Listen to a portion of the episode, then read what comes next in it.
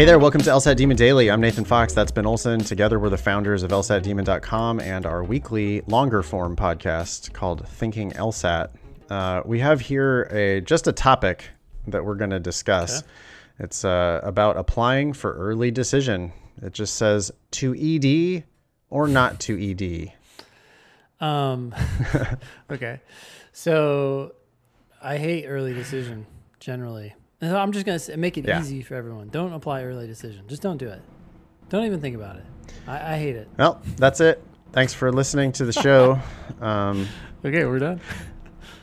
Yeah, no, I I totally agree. I mean, we can probably tag team this.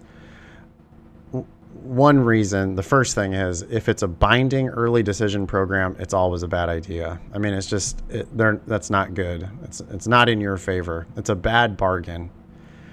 The binding early decision programs, it's a it's an actual binding contract between you and the law school. Uh, they are giving you the benefit of an early decision, which In exchange, law schools already use rolling admissions, so there's not that much of a benefit yeah, in exchange for. a, a rock solid commitment that you will go nowhere else.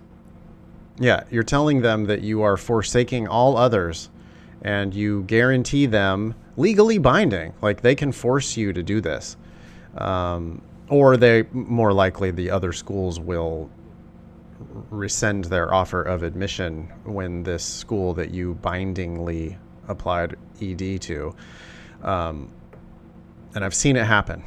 I, I'm never going to forget the student who applied to Berkeley and also applied early decision to Hastings, Oof. got into Berkeley. and then got in obviously early decision to Hastings and they forced her to she asked them politely like hey guys i really fucked up i i, I applied early decision with you guys but i got into berkeley They said no. and i want to yeah in fact they were offended that she had even asked Wow. or that's how That's they, how they out, that's how they yeah. acted yeah Well, and that's because they had her over a barrel. She signed the document. They gave her consideration in order for uh, her promise to withdraw all other applications. And she actually ended up having to start as a 1L at Hastings instead of Berkeley because she applied ED to ugh, Hastings. that's awful. Well, to put this in another context and hopefully help you help you understand the ridiculousness of the trade. Imagine that you had to repave your driveway and you sought three bids. And one of the bidders came to you and said, I will give you my bid tomorrow if you commit to not go to any other bidder after I give you the bid. You don't even know what the bid is. Yeah. Yeah. That's right. And so obviously you- you'd be like, no, what? No way. Yeah. Fine. If you don't want to do the driveway, go away Yeah. Or give me the bid. But all I get But I'm not promising you that I'm going to accept your bid. so and and and in exchange for early an early bid, Yeah, I'll give you the bid Yeah. today if you promise you accept it. You're like, okay. And they're like, all right, I'll do it for $1 million. yeah. What? Um, yeah, th- I guess people don't recognize that there's a two step component to law school applications. Applying is one thing, negotiating on how much you're going to pay to go there is another thing. Yeah.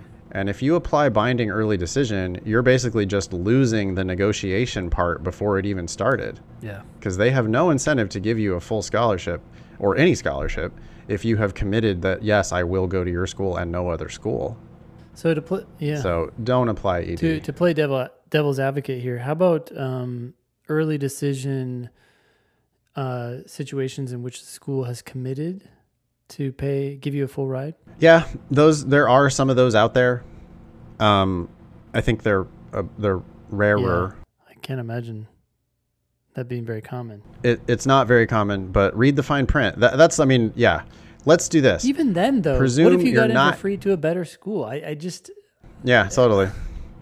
I agree. I, yeah, I would just never apply binding early decision. If you are considering applying any kind of early decision, you definitely need to read all the fine print, and it's a huge pain in the ass. I mean, it's like I, I was this. We had this discussion in class the other night too. I'm like, hey, if you apply in September, then law schools use rolling admissions. So you're applying early decision just because you've applied early. commitment. Like schools will start bidding for Yeah. you. If you really want to apply early, good. Like our advice would be apply in September or next September or the September after that, but don't apply in any other month because we do want you to apply early so you could take advantage of the bidding competitive bidding for applicants that happens at the beginning of each rolling admission cycle. So by all means, do apply early. But these binding early decision programs are a disaster. And then there's all these other early decision programs.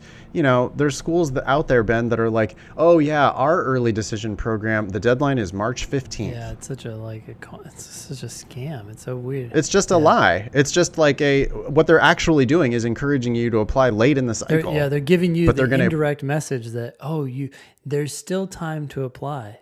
Plenty of You time. This is early early. decision. You're applying early. Our early decision is later than everybody else's because they want you to apply only to their school Yeah. late, but they're going to call it early so that they can give you a shitty offer. I was thinking about the early decision uh, schools that promise to give you a full ride. Even then, you have to be careful because full rides are often contingent on maintaining certain GPAs or whatever. Yeah. And it could be a, a hor- horrific requirement. And you may lose it that first semester. Or you might have been able to negotiate a stipend out of that school. If you hadn't done the early decision program, they could have still given you a full ride offer and you could have been like, really? I think you should pay for my books too. And they might have done it. Or you could have gotten into a better school with a stipend or a different school with a stipend. I mean, there's a million reasons why even the ones that come with scholarships are not good ideas. Keep in mind, law schools came up with early decision. So Yeah. who's it going yeah. to serve? You can win this you can win the negotiation before it even starts. All you have to do is just apply broadly in September. yeah. if you do that, you're going to be like, you'll have offers. The offers will start coming in. And then it's like, hey, I'm in demand. If you're in demand, you already have won. Yeah. So that's what we want to do. All right. Um, email daily at lsatdemon.com if you'd like to ask us a question or share some LSAT or law school admissions news. Thanks for listening.